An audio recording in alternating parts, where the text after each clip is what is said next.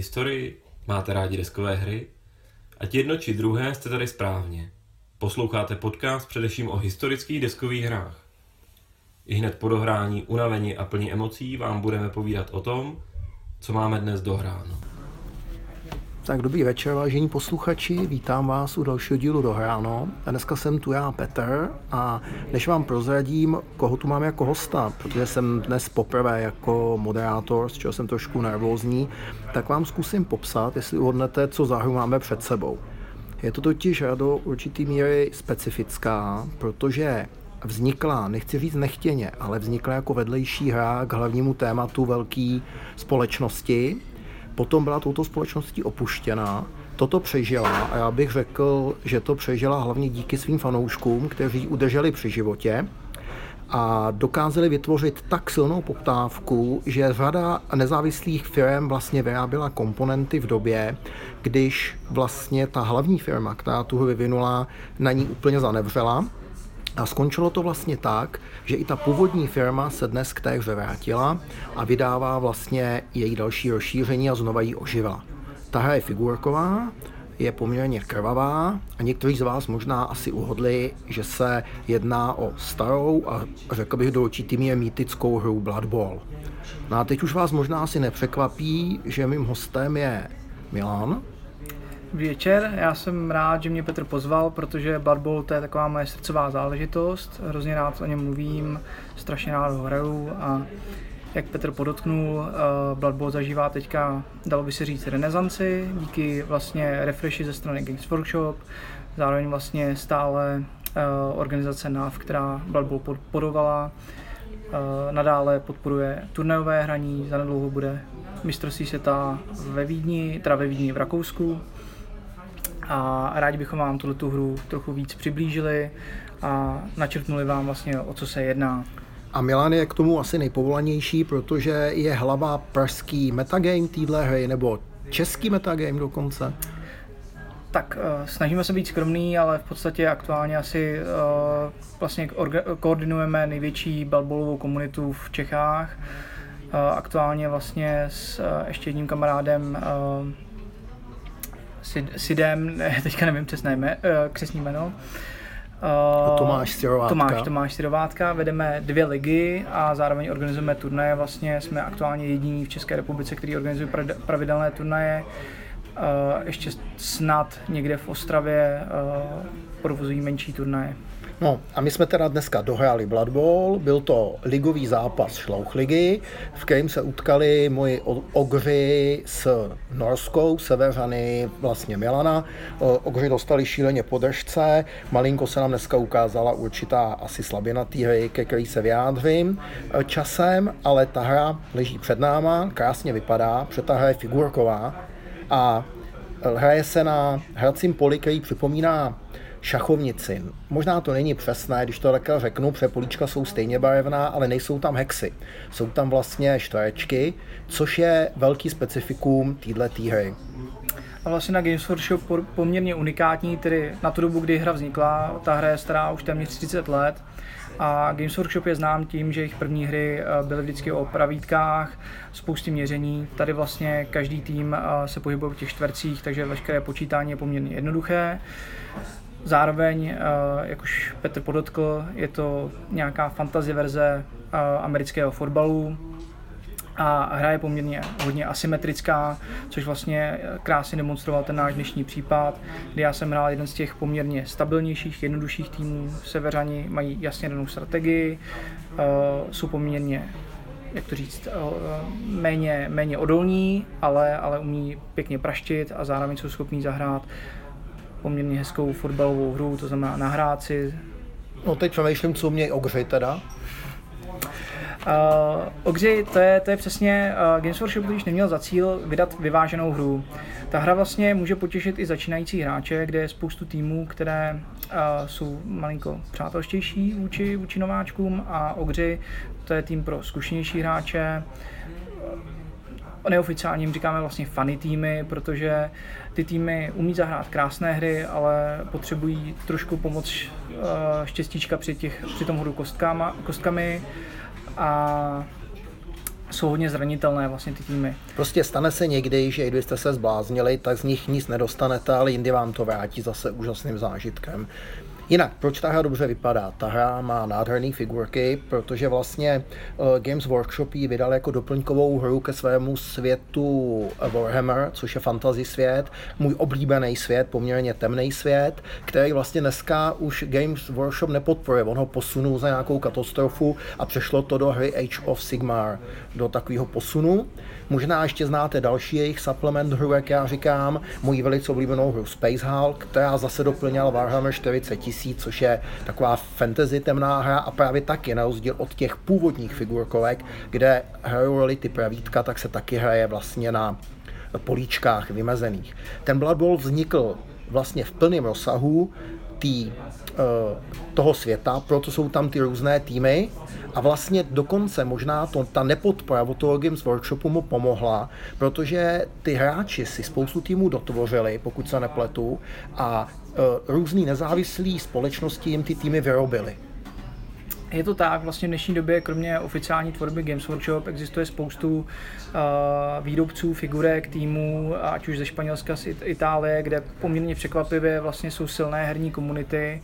Ona hraje hodně populární i v Anglii, samozřejmě, kde vlastně hra vznikla, jak v Německu, tak v Americe, ale opravdu Španělsko, Itálie, tam co se týče tvorby figurek, tam zcela dominují víceméně mimo tu oficiální tvorbu a Naštěstí pro všechny Blood fanoušky a fanoušky Games Workshop, tak vlastně už od roku 2016 znova vychází i nové týmy, sice to tempo je pomalejší, ale kvalita miniatury je zcela bezkonkurenční a pokud někdo zná vlastně kvalitu figurek Age of Sigmar nebo, nebo nových Warhammer 40 produktů, tak eh, nemůže popřít, že vlastně ten Games Workshop je absolutní špička, co se týče kvality těch skulptů. Je to trošku modelařina, figurky se musí slepit, což je poslední dobou velice jednoduché a ideálně nabarvit, protože ten požitek z té hry je s nabarvenými figurkami výrazně vyšší než Vypadá to krásně a vlastně je to ten základní smysl Games Workshop. Chlapi jsou vlastně kluci, chtějí si koupit figurky, namalovat si je večer a pak s nima někde tahat. A to tahání je tady možný po tom hřišti. Vlastně kdo zná americký fotbal, tak by byl možná trošku zklamán, protože v Blood Bowlu není možné skorovat kopem, ani tam není ta branka, co vypadá jak té, ta ladička. Všechny body se tam dají dát vlastně jenom tak, že vlastně položíte míč do, uh, tak, do touchdown zóny. Uh, ty hráči mají a několik vlastností. Ten, ten popis je poměrně, je poměrně jednoduchý, je to síla, která udává jejich schopnost blokovat, potom je to jejich rychlost, o kolik políček se pohnou, je to jejich agilita, která se používá jako kontrola pro různé herní činnosti, jako sbírání míče, přihrávání míče, nebo odskoky od hráčů a potom je to vlastně armor value, hodnota brnění, která ukazuje výdrž toho hráče. Takže to není úplně komplikované, ale potom jsou tam ještě uh, skilly nebo ability a ty z toho dělají pak tu velkou pestrost. V tom taky záleží, nebo záleží, leží vlastně velká, jak to říct, výhoda i nevýhoda té hry. Pokud se bavíme o nějakém single hraní s kamarádem, tak ta hra možná může malinko ztrácet, protože přece je fajn si s kamarádem sednout, dát si nějakou taktičtější hru, kde je velká míra náhody díky těm kostkám, může to být zábavné, ale to pravé gro té hry leží vlastně v tom, že ty týmy mají možnost nějakého vývoje. Vlastně ty hráči můžou nabídat skilly, ať už tím, že úspěšně zraňují soupeřovi hráče, nebo úspěšně pokládají touchdowny, nahrávají. A tom vlastně leží ta krása toho týmu, že vy ho nadále můžete nějakým způsobem směřovat, vyvíjet, ať už směrem k tomu efektivnějšímu mlácení soupeře, nebo naopak agilnější hře, to záleží jaký tým. Takže když vezmeme tu single hru, takže normálně ji máte doma, záleží na tom, kolik máte těch týmů, ty týmy se liší, ty týmy se nějak nevyvíjejí, ale máte šanci ty týmy namixovat. Na tom Blood Bowlu je krásný, že on dává možnost. Třeba když jsem to já hrával se svojí dcerou, když jí bylo 6 let a opravdu neuměla takové ty dalekosáhlé strategie, tak jsem jí postavil tým na milion 600, dal jsem jí tam jednoho star playera a já jsem hrál s týmem za milion což už ukazuje to, jak se to postaví a ty hry byly vyrovnaný a tu dceru to hrozně bavilo, protože nebylo vlastně zřejmý, že má ten tým o tolik lepší. Odehrajete to, znovu hratelnost představuje zejména to, že si můžete koupit jiný tým. A to je asi u té single hry jakoby celé. Určitě, krom toho, že každá hra je trochu jiná, přece jenom... Kostky Přesně tak, jsou tam ty kostky. Jsou tam vlastně uh, tři základní typy kostek. První kostky jsou blokovací. To je vlastně kostka, která, když se ty dva hráči potkají, tak vy na tom vyhodnotíte ten jejich střed. Uh, co se vám vlastně může stát? Na té kostce vám může padnout, že spadne ten, kdo útočí, může spadnout ten, kdo se brání, anebo jsou tam dva posuny. A pak jsou tam ještě dvě speciality, já bych to česky řekl vrávorání a spadnou oba. A ty tomu dávají vlastně tu úžasnou pestrost tomu blokování. Protože ten blok se ještě odvíjí od síly. Když máte vyšší sílu než soupeř, tak házíte dvěmi nebo třemi kostkami a vybíráte si vy ten výsledek, který padl na jedné z nich, si vyberete jeden výsledek. Když, jste, když je slabší ten útočník, tak si vybírá obránce, většinou k tomu tedy nedojde. No a teď, co se vám může stát? Pokud tam stojíte jako čistý hráč, který nemá žádnou schopnost, tak se vám může stát to, že na 1 ku 6 pravděpodobnost spadne soupeř, na 2 ku 6 vás soupeř posune o pole a na 3 ku 6 spadnete vy a u toho vás ten soupeř může doprovodit. A potom si představte hráče, který má abilitu blok, že umí blokovat, a abilitu dodge, že umí uskakovat. Pro takovýhle hráče ta stejná kostka znamená, že 1 ku 6 upadne soupeř, 1 ku 6 upadne on, 2 ku 6 ho ten soup, 3 ku 6 ho ten soupeř posune a na vlastně jednu kosku se nic nestane, pokud má soupeř blok nebo dokonce upadne on.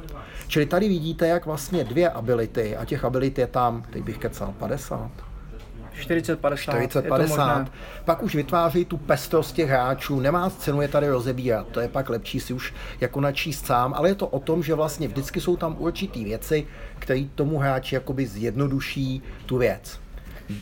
Druhý kostky jsou šestistěnky, Šestistěnky vlastně slouží uh, jednak uh, k veškerým práci s balónem, to znamená, snažím se zvednout balón, házím šestistěnou kostkou, Standardně se to odvíjí vlastně, jak Petr už naznačoval, od nějaké agility nebo jak to říct, obratnosti hráče.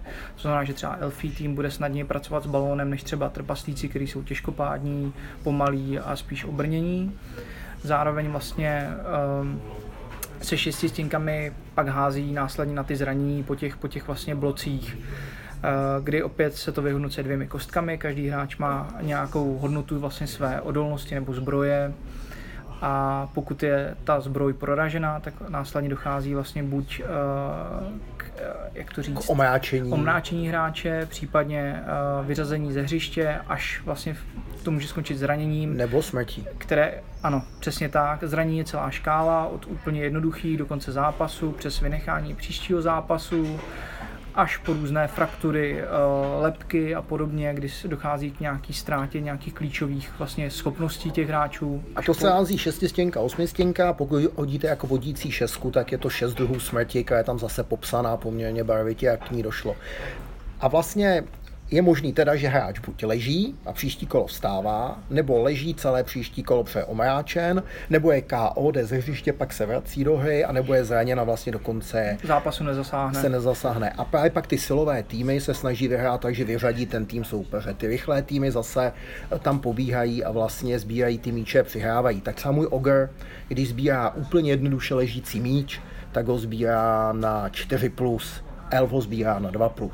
A z toho se odvíjí vlastně celá ta strategie. Vůbec tam jsou činnosti, které děláte automaticky, pohyb třeba, a pak jsou tam činnosti, které musíte hodit, to je to sbírání míče, přihrávání a, a je to od nejjednodušších hodů po nejsložitější.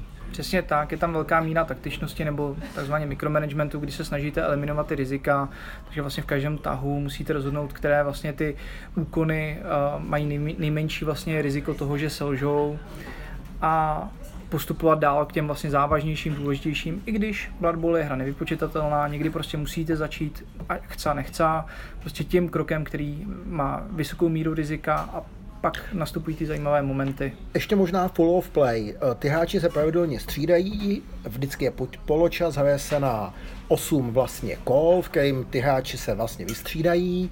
Eh, vždycky jeden útočí, druhý brání, čili jeden má míč. A to kolo toho hráče skončí buď když vyprší čas 4 minut, což zase závisí na direktorátu ligy nebo na domluvě hráčů, jestli se to aplikuje, nebo když otaháte všemi hráči svými, a nebo když provedete něco, čemu se říká turnover, neboli uh, přehození vlastně k soupeři a to může být tak, že buď vám upadne míč, nebo vám upadne hráč, když to řeknu úplně jednoduše.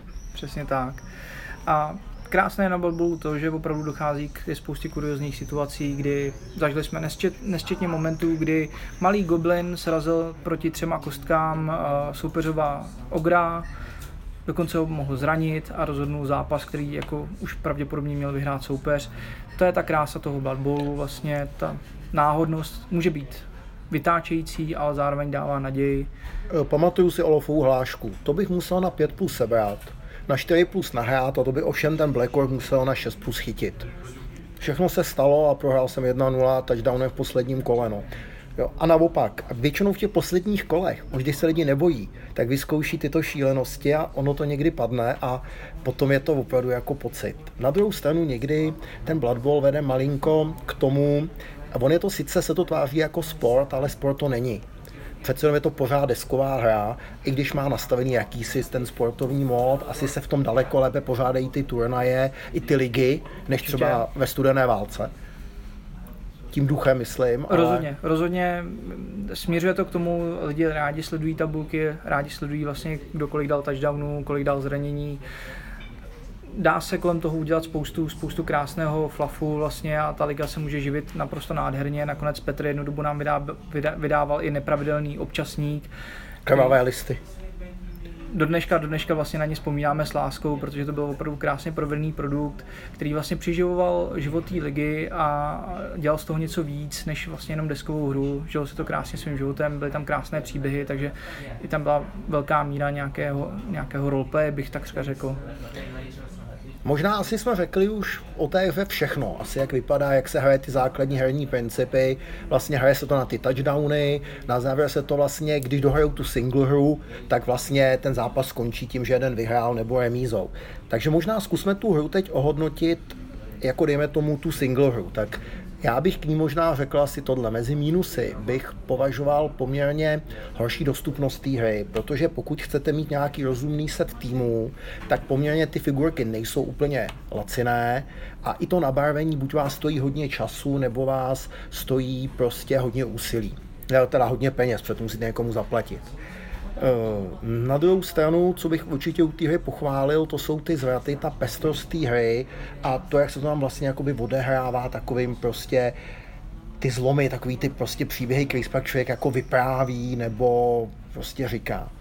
Určitě, já bych dodal, že v rámci té single hry může dojít časem k nějakému omrzení, protože záleží, s kolika lidmi hrajete. Když budete hrát doma ve dvou, časem zjistíte, že prostě ten váš soupeř má nějaký styl herní a zvyknete si na to, už ta hra nemusí být tak zajímavá. Zároveň, jak dodal Petr, záleží, kolik těch týmů vlastně máte. Myslím si, že z tohohle důvodu vlastně ta, to, to kouzlo té hry vlastně leží v tom nějakém ligovém hraní, které umožňuje se střetnout s nějakým větším množstvím hráčů. Samozřejmě vždycky záleží, kolik hráčů seženete v dané lokalitě. Praha má v tomto tom velkou výhodu, je nás tady poměrně dost a vlastně za tu sezónu potká člověk nespočet dalších manažerů, to znamená různých herních stylů a samozřejmě několik jednotek až já bych se nebál říct, že já bych tomu dal tomu 8 z 10, kdyby to byla single hra bez toho rozvoje toho týmu a té ligy. Protože tam opravdu může u některých týmů, kdy sám potkají třeba trpaslíci s orkama, tak když budete házet stejným člověkem pátou partii s úplně stejnými týmy, tak vlastně už to bude trošku mechanické a bude to o jednom, dvou hodech, který budete i předvídat. Já bych byl asi trošku přísnější, já bych dokonce té single hře dal něco kolem 7 z 10. Nakonec sám jsem si tím prošel, když jsme, když jsme s kamarádem vlastně před mnoha lety začínali s Balbolem, tak přesně jsme odehráli asi 10 partí lidí proti orkům a popravdě ta zábavnost té hry se po nějaký tý šesté, sedmé, sedmé partii vlastně výrazně redukovala. A to jste měli jenom ty asi ty základní týmy jenom z té dva, čili krabice. ještě ne kompletní týmy a to. Přesně tak super, tak. takže a teď jdeme teda na ligu, protože to je to, co mě na tom baví nejvíc. Tak co se tam změní vlastně v té lize? Tak v Lize především velká výhoda je to, že se ty týmy vyvíjí, jak jsme naznačili. To znamená, že odehrajete jeden zápas a ty hráči skutečně dostají nějaké ty zkušenosti, případně můžou postoupit, je to očkávované, nějakým způsobem získáte dost, nějaký počet zkušeností, získáte nový skill, ten hráč se někam dál posune. Od základních jednoduchých dovedností vlastně můžou růst i ty staty, vlastně ty základní, jako je ta síla nebo rychlost, takže ty hráči, z těch hráčů se najednou stávají vlastně klíčoví hráči To znamená, že na, zároveň vy máte hráče, který je schopen rozhodovat zápasy, ale musíte se o něj bát, protože super se za ně zaměří a zase to vnáší nějakou novou, nový element vlastně do té hry. Ano, to znám, několik sezon byla oblíbená zábava silových týmů šlapat po Drábovi, takže, to, takže všichni kouzelníci pálili na něj, takže to jsme znali. Nicméně jsou tam i ty vyhaslí hvězdy. Dneska zrovna se dvě potkali, potkali se s Duško Kotič, což je ogr, chorvatský ogr v mém týmu, a to byla opravdová hvězda. To byl první můj ogr, který měl break tackle a to z něj činilo naprostou hvězdu týmu. Dneska je to poměrně hráč za Zenitem, bych řekl. A v týmu Milana to byl Hamish Forrester, pokud se vzpomínám. Hamish Forrester, ano, je to tak. Samozřejmě je, sezóna nebo sezóny jsou dlouhé, navíc v případě Zduře Kokotiče nevím, nakolik hrála roli včerejší vlastně finále mistrovství světa. Ne mohlo, mohlo bohužel to na něm nechat nějaké, nějaké stopy. Jo, t- jo proto Petko Matič, ten srbský ogr dneska tak vyváděl, on, no to je krásný, jako, to je, jsem se mnou věnomil. Je to tak, no, může, může to být. Tady vidíte ukázku toho flafu, jo, to je, jako je prostě úžasný. Jo.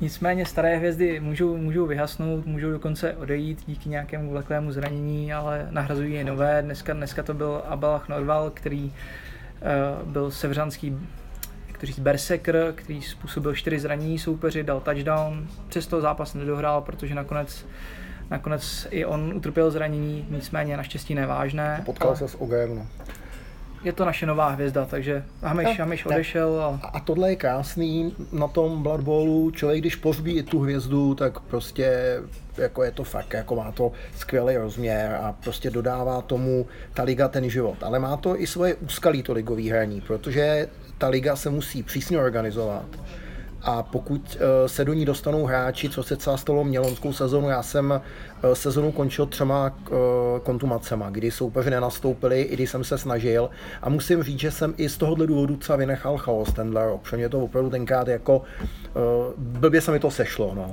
No. Je to problém a myslím si, že je to částečně daň za to, že přece jenom Blood Bowl není úplně moderní hra. Blood Bowl vlastně vznikl před 25, možná 30 lety, nejsem si jistý přesně. Nicméně tehdy vlastně ta doba byla, nechci říct pomalejší, to zase, to zase ne, nebudu tvrdit, nicméně v dnešní době strávit dvě a půl hodiny, tři, tři, tři a půl hodiny hrou. No ale to v lepším případě, to jsme dokázali dneska, dneska jsme začínali hrát v sedm, končili jsme v devět, takže nějaký dvě hodiny, ale to jsme, bych řekl, zkušený hráči, minimálně v tom, že rychle taháme a ještě i situace tomu eh, nahrávala, já jsem měl sedm hráčů jenom, ale jsou hráči, kteří to proti vám opravdu hrajou 4,5 hodiny, já jsem to uměl hrát i 6 hodin jo, před lety, takže opravdu to bych řekl zase, že je jedna ze slabin té hry, kdy opravdu to je večer, kdy vy nevíte, koho potkáte a co. Určitě z toho důvodu vlastně třeba naše liga zavedla vlastně tu možnost hrát podle hodin a oba hráči si musí dohodnout, jestli, jestli proti tě, eh, s těma hodinama nechtějí hrát. Jinak je to vlastně víceméně Jasně. nastaveno tak, že automaticky se hraje s hodinami, kdy každý hráč má 4 minuty na kolo, kolo je tam vlastně 16 pro každého hráče, takže ve finále to vychází na 2 hodiny 10 minut není tam, není tam prostor pro to, aby to bylo delší, pokud se hraje podle tohoto pravidla. Já jsem díky tomu vyhrál jednou zápas, protože Helmet opravdu vyčerpal ten čas a pak vyhodnotil teda odskok tak, že pře, pře, přehlídl diving tackle a vlastně upadl. Uh, umí to prostě ten tým jako přitlačit dává to tomu jiný rozměr, ale zase pro hráče, který už tahají jakoby spíš pocitově, tak jako my, člověk počítá jenom opravdu vypjatý okamžiky, když si potřebuje opravdu něco udělat, tak pak ta hra odsypá. Takže určitě hodně časově náročná hra. Eh, a v té lize je to možná ještě víc, protože vy doma to můžete zbalit, tu hru. Zrovna to trvá tři hodiny a už nemáte chuť, ale v té lize tohle nejde, protože tím okamžitě narušujete průběh té ligy. Přesně tak, je tam větší náročnost na to, na to fair play v podstatě, to znamená jednak dojít na ten zápas, odehrát ho, jinak ho dohrát, když mě to nebaví. Samozřejmě pravidla, pravidla ošetřují proti nějakým extrémním případům, kdyby třeba protihráč dohrával s dvěmi, třemi hráči, tak má na základě pravidel právo kontumovat ale nejsou tam povolené nějaké extrémní případy, že se nevydaří první dvě kola a hráč řekne, no dneska na to mám náladu, tak to samozřejmě do té ligy nepatří, protože přece jenom oba ty hráči si musí najít čas a je fér vůči tomu druhému ten zápas dohrát. A vůči té lize, že náhodou tam spustím nějakou zase casualtu do příštího zápasu nebo takhle. Přesně no. tak. No. No já jsem dneska trošku trpěl, protože jsem měl těch hráčů málo, takže už to bylo takový mechanický. Naštěstí Milan mě jako e, zbytečně nepojížděl, protože jednou jsem zažil v podobné situaci proti hráče, který si každý blok ještě počítal tak, aby to měl ideální, což už mě jako když tam pokládal asi osmou kostku, trošku jako mrzelo, protože stejně vedl 3 ale tak člověk musí mít jako hodně uh, takovou otevřenou mysl i pro ty lidi chápat to. A je pravda, že asi další věc, kterou bych na tomu Blood Bowlu malinko vyčetl, je určitá emoční náročnost. Jako, mm, sám jsem to zažil, že se mi klepala ruka, nemohl jsem hodit, jo. Uh, někdy, když to člověk bere, o něco mu jde, cítí se, že je dobrý. Uh, znám člověka, který si třeba před hodem, kdy potřebuje udělat go for it na touchdown, jde dát cigárko. Jo, Úplně přesně vím, jako narážíš. Jo. Je to tak, eh, vlastně je to, je to jako se sportovci, každý má nějaké rituály, někdy to může být trošku náročnější pro soupeře, aby to vstřebal, protože se ta hra táhne nebo to zbytečně kouskuje. Já třeba nemám rád takový zvyk, že chystám se na nějaký důležitý hol, tak si nejdřív hodím pěti kostkama, mrknu se, na který mi padla jednička, ty vyřadím, pak si jo. hodím pro jistotu ještě jednou a teprve s tě, tou, tou vítěznou kostkou teda, teda hodím, pak tam stejně padne ta jednička z pravidla, takže Ono. On se člověk člověk přivolá a hlavně, eh, co u Blood zase funguje krásně, je karma, jo? protože podle mě, když někdo třeba i nějaký hod ošulí nebo ho zatluče nebo něco, tak ten Blood mu to vrátí nějakým ošklivým způsobem. Jo? Jo, čili taková trošku, ta liga někdy vyvolává takovou trošku emoční, bych řekl, jo, když se to někomu hodně nedaří, nepadají mu ty kosky, tak v té lize je to možná obtížnější než v té single hře. Určitě, určitě. Já sám jsem byl několikrát doslova kyselý u těch her. Jako, je to tak, hrajete s elfama a nezvednete celý zápas balon, tak jako pochopitelně vás to frustruje. Nicméně většina z nás hraje Blood dostatečně dlouho, že ví, že v tom není žádná osobní rovina, každý má občas špatný den. A Blood vám to vrátí hlavně zase jednou. Pak, pak jednou přijde ten dopad na 6+, plus, to se já jsem takhle trpěl několik zápasů, no a pak jsem vyrovnal na 1-1 jediná letošní remíza tím, že jsem dopadal mezi dva hráče na 6 plus a dopadl jsem a vyskákal jsem a bylo to krásný. Takže tohle bych řekl. Jinak samozřejmě ten vývoj toho týmu, to, že člověk žije s tím týmem, to jsou asi ty plusy, my je tam tak říkáme, jakoby mezi tím.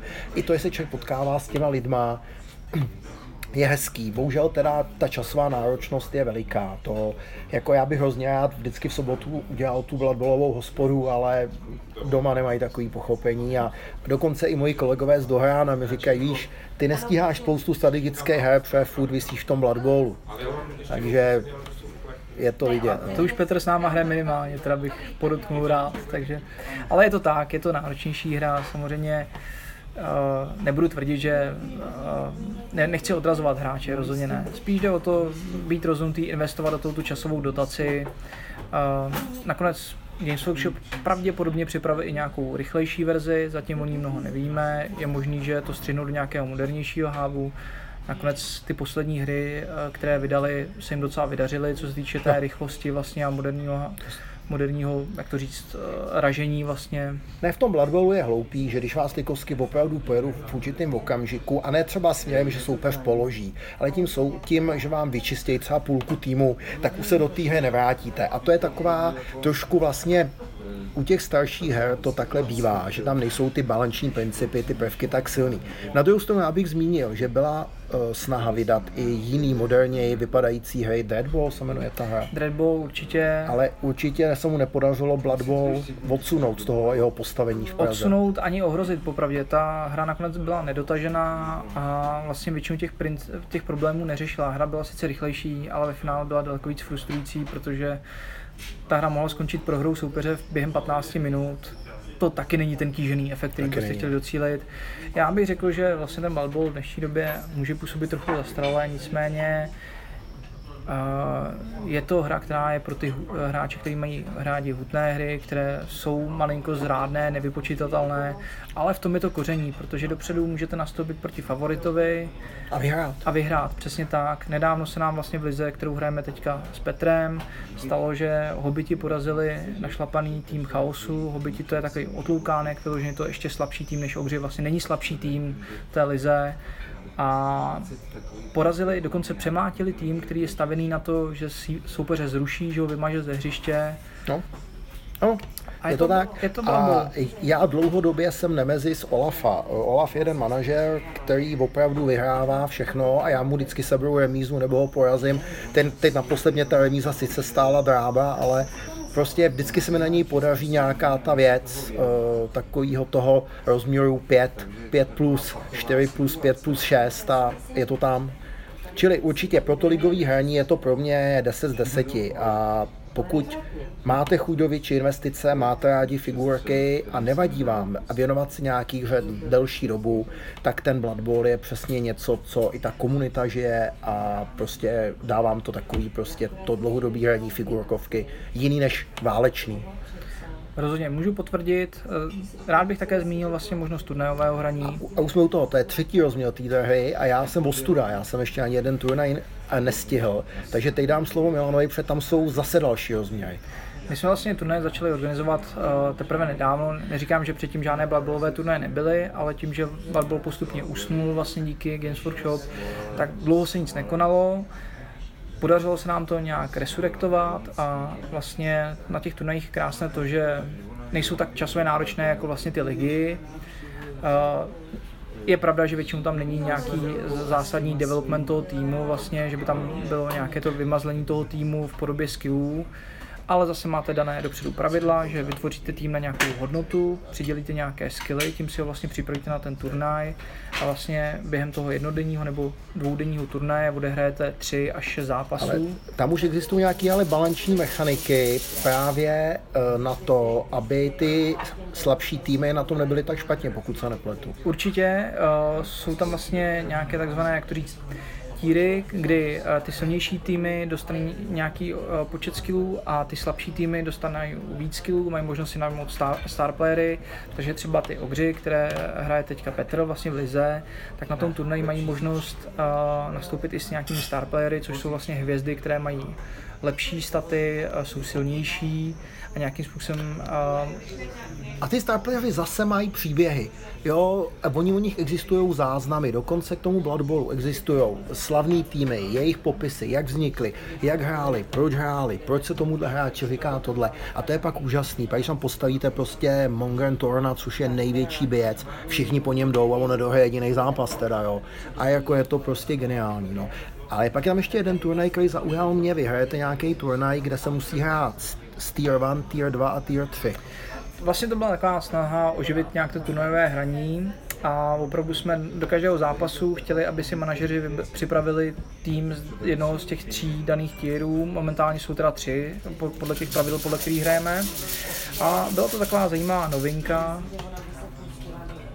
vlastně kdy v každém tom kole se, se utkali soupeři s těmi danými tíry, takže se začínalo s těmi vlastně více zábavnými týmy, až ty finálové hry v tom třetím zápase se hrály tedy s těmi s tou jedničkou, s, tou jedničkou, s těmi silnými týmy, kde jsou třeba orci, uh, teď mě nenapadá Norska, vlastně trpaslíci. Skavení jsou jednička. Skavení, přesně tak.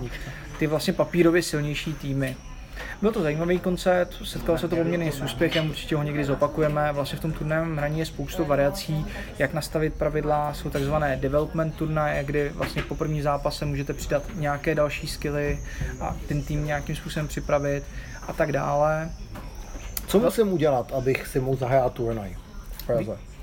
Víceméně v Praze, v Praze jsme asi jediný organizátor, uh, vlastně uh, ta naše komunita a Vlastně jediná podmínka je samozřejmě přijít, registrovat se a být členem na FU, což se dá udělat na místě. To je vlastně organizace, která dokavat vlastně Blood Bowl uh, nebyl, nebyl zaobstaráván Games Workshop, tak drželi při životě vlastně tu komunitu a spravují vlastně stránky, kde jsou i evidované vlastně historické turnaje, dají se tam vlastně vyhlásit ty turnaje, takže kolikrát se tím usnadňuje i přístup vlastně hráčů ze zahraničí a tam se zaplatí roční poplatek, eh, tuším, že je to 140 korun nebo něco podobného. Dostanete dvě hezké kostičky s logem na FU a vy zpravidla nějaký žeton třeba na posování kol nebo uh, měření fejmu, nebo měření fejmu, což je to, tak. jak ten tým je oblíbený u diváků. A vlastně můžete hrát, připravíte si akorát tým, soupisku A dá se třeba půjčit tým, kdyby někdo neměl a chtěl to zkusit ten turnaj? Určitě. Naše, naše, naše komunita je velice přátelská vlastně a spoustu z nás má několik týmů, takže když se to předem napíše na místě, určitě ten tým není problém zapůjčit, když si ho nikdo neodnese domů, protože přece je to poměrně hodnotná, hodnotná věc, takže ale v průběhu toho turnaje není problém. Půjčovali jsme několika hráčům, kteří začínali s baseballem a do dneška vlastně si navzájem půjčujeme týmy, když někdo chce vyzkoušet něco nového a ten tým nemá. Super. A kdybych chtěl hrát ligu? Ligu, tak uh, liga to má nechci říct komplikovanější. Liga vlastně začíná vždycky, vždycky s novým rokem, takže tam je potřeba v prosinci vlastně sledovat, sledovat ligové stránky já pak dám pod tady ten post, dám všechny ty eh, stránky na Deskožoutu i odkaz na Facebook, abyste věděli, eh, kam se ještě kontaktovat. Tak, stačí se vlastně jenom registrovat skrz e-mail, uh, zaplatit uh, poplatek vlastně, což, což je takové naše udržbovné, protože vlastně snažíme se neustále vylepšovat to ligové hraní, takže jsme zavedli nějaké trofeje, už, už i vítězové dostali nějakou menší odměnu, a zároveň se snažíme do budoucna vytvořit nějaké stránky, které by byly vlastně centrálou pro tu českou bloodballovou komunitu. Takže tam se platí vlastně aktuálně, tuším, 450 korun za tu prestižnější Chaos ligu a 100 korun za Schlauch ligu, která je, nemá vlastně pevně dané odehrávání a je taková řekl bych, přátelštější pro ty, kteří neví, jestli budu moc věnovat tolik času vlastně tomu ligovému hraní, anebo prostě si chtějí něco vyzkoušet levněji. V té šlauchlize vlastně, když neodehrajete, tak nenarušíte tu ligu. V té chaoslize ji narušíte, protože tam je vlastně pevný ten řád. Proto pro ty, kdo třeba si nejsou jistý tím časem nebo ho mají jednorázově, tak je daleko lepší zkusit ten šlauch. Asi. Určitě, doporučil bych to. Pokud jste rozhodnutý věnovat tomu ten čas, klidně můžete naskočit do Chaos ligy, je tam jediná podmínka, nebo podmínka, spíš prozba, protože to fair vůči soupeřům odehrát skutečně všechny ty zápasy, protože pak dochází vlastně k devalvaci té ligy, když někdo neodehraje. Jednou za měsíc je třeba odehrát a je třeba mít trošku respekt i k tomu soupeři, takže se nedá navrhnout jeden nebo dva termíny, je to o dohodě těch lidí. Super. Ještě tě napadá něco, co by si rád řekl, nebo dáme závěrečný hodnocení? asi můžeme závěrečný hodnocení, ono by se dalo o mluvit celé hodiny, mohl bych, mohl bych tady na kráse eh, vykreslit, jaké máme povedené turnaje, jak nám jezdí hráči z zahraničí, jak jsme potkali kamarády z Rakouska, Maďarska, ale to je možná na někdy do budoucna, nebo spíš pro hráče, kdyby chtěli někdy vyzkoušet potenciální. Takže závěrečný slovo. Tak já začnu. Tak za mě. Krásně to vypadá.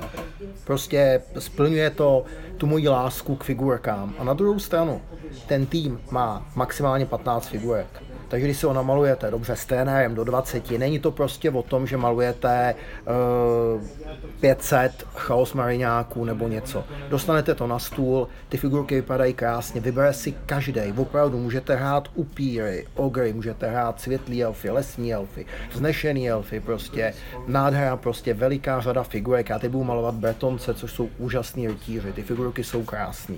Čili to je určitě, kdo má rád figurky a nemá tolik času, tak tohle je super. Ta hra je i zábavná, Ovšem není úplně pro každýho, protože ty kostky umějí prostě člověka pojet. Já sám jsem jednou skočový kamarádovi zahodil kostky, když asi po 15. hodil eh, prostě 12, eh, tak už jsem mu je zahodil pod stůl a řekl jsem, budeš hrát jinýma, prostě no. Prostě občas je to emočně náročný. Takže za mě Rozhodně doporučuji tomu, kdo se chce věnovat dlouhodobě, jak VK má RPG podklad, která hezky vypadá a kdo má rád figurky, prostě tak pro něj Blood Bowl je. Rozhodně můžu s Petrem souhlasit. Zároveň vlastně v dnešní době, když porovnáme ceny dnešních figurkových her, ani bych netvrdil, že je to nějak extrémně drahá investice ten tým se dá pořídit rel, relativně rozumně, vlastně záleží, který hrajete. Takový, takový 1600? 1600, 1600 už je reálná částka. S namalováním teda počítejte 3000, ale... Ano, no. ano, je to tak, musíte investovat do těch barviček, nicméně pokud vás někdy bavila modelařina, tak v tomhle se najdete. Figurky jsou dneska krásně detailně zpracované, barvit je, to je vyloženě radost. To, to jde samo je to krásný a ten výsledek vlastně pak stojí za to a když to vidíte na tom hřišti a setkají se dva krásně nabarvené týmy, jako se třeba nám povedlo dneska s Petrem, tak ta hra je zase o něco lepší vlastně, je to je také pohlednější. Jak řekl Petr, je to o té časové, časové investici, je potřeba se na to připravit, sežere vám to nějaký čas, je potřeba eh, brát na vědomí to, že ty hry nejsou nejkratší, nicméně myslím si, že takto plnokrevný zážitek, pravidelný, v dnešní době poskytuje málo která hra víceméně to vymazlování opravdu toho týmu, on se vám vyvíjí, ten hráč se mění a pak, a pak mu zlomějí nožičku, on je pomalejší a, a člověk s nima, já teda osobně mám rád RPG, já to s nima žiju, já si je pojmenovávám opravdu ne jako čuflík 1, čuflík 2, čuflík 3, ale fakt jim ty jména dávám a má to i tu, a většina z nich i ten příběh, proč zrovna hraje ten Blood Bowl a tak, jo. A to se mi líbí, že to dělá jako hodně uh, těch hráčů tady v Praze. A třeba hrát třeba třeba se Sidem, to je prostě úplně radost. Poslouchat jeho eh, hlášky je prostě bomba. No. Je to tak, máme tam několik manažerů, kteří si vždycky vyhrajou vyloženě s těmi jmény, vlastně už jenom s názvy týmů. Třeba letošní sezónu v Chaoslize máme, máme vlastně několik, několik týmů z eh, Prágu, což je takové eh, z fantazy Warhammer světa, vlastně takové temné město a samozřejmě název je velice podobný Praze. Praze ano, ano. A máme tým Meteor Prague, máme Bubonian z 1908, což zase naráží na Bohemku vlastně, máme tým Sparta Prague vlastně, Eh, já jsem hrával Mišketýry, což byli skaveni, poměrně pak už známý tým bych řekl, nebo krásní jsou teď betonští rošťáci a já právě příští rok, pokud rošťáci vydrží, bych proti ním rád postavil bretonské kavalíry, abych jim ukázal, jak se to hraje opravdu high noble, před bretonci jsou rytířská rasa, který jsou prostě opravdu, ty prostě po soupeřích nešlapou a když, tak mají dobrý důvod. Nevím, co víc říct, jako ta takže, je pěkná. Takže pokud budete chtít hrát, tak určitě máme ty, uh, budete mít ty odkazy, kontaktujte tady určitě Milana, prostě nebo i prostě Tomáše, jejich niky jsou Tomáš je Sido, Milan je Grom. A oni nám určitě poradějí ze vším, protože kluci jsou opravdu otevřený a myslím si, že Blood Bowl si pozornost zaslouží, i když to dneska není úplně historická hra, nebo že by Warhammer byl nějaká minulost tohoto světa? Uh, myslím si, že ne, ačkoliv, ačkoliv spoustu lidí se snažil najít nějaké, nějaké, nějaké jak to říct, propojení, tak uh, v podstatě to, je to zcela fantasy svět. Nicméně krásně to zapadá do toho Warhammerového univerza, takže pokud jste někdy o tom slyšeli, lákalo vás to. Ten Blood Bowl je taková odlehčená verze, je to prostě ty scény, kdy se na těch hřištích, v těch ochozech sejdou ty fanoušci těch orků a těch lidí a vznikají, vznikají situace, jako je pitch invasion, kdy fanoušci vtrhnou do hřiště, zmátí, zmátí uh, Myslíš to, jak tobě schodili dva a mě osm, jo, dneska? Přesně tak, bylo jo. nás víc v ochozech a tak to bohužel dopadlo. Hele, hele, jsou tam. Je tam figurka pro doktora, je tam figurka pro trenéra, všechny mají nějaký i drobný použití. Jsou tam figurka pro rozhodčí, čarodějové, který házejí blesky. Jsou tam uh, Bloodwazer Babes, který křísej hráče, jsou tam roztleskávačky a některé ty figurky jsou opravdu jako, hele, nic nevypadá líp než obří roztleskávačka. Potkatý v parku, dám peněženku na zem, vylezu na strom. A rozhodně je to sport, kde se nesimuluje. No, a kdo simuluje, tak většinou zemře. Je to tak. Já, tak já si myslím, že tohle je všechno, takže uh, sportu zdar, Blood Bowlu zvlášť. Určitě, já děkuji Petrovi za to, že jsem mohl si s ním popovídat o Blood Bowlu, je to pro mě vždycky radost. A já díky, že jsi udělal čas, protože si myslím, že pro představení Blood Bowlu seš ten nejpovolenější. Díky. Tak, my se rozloučíme, dobrou noc. Dobrou noc.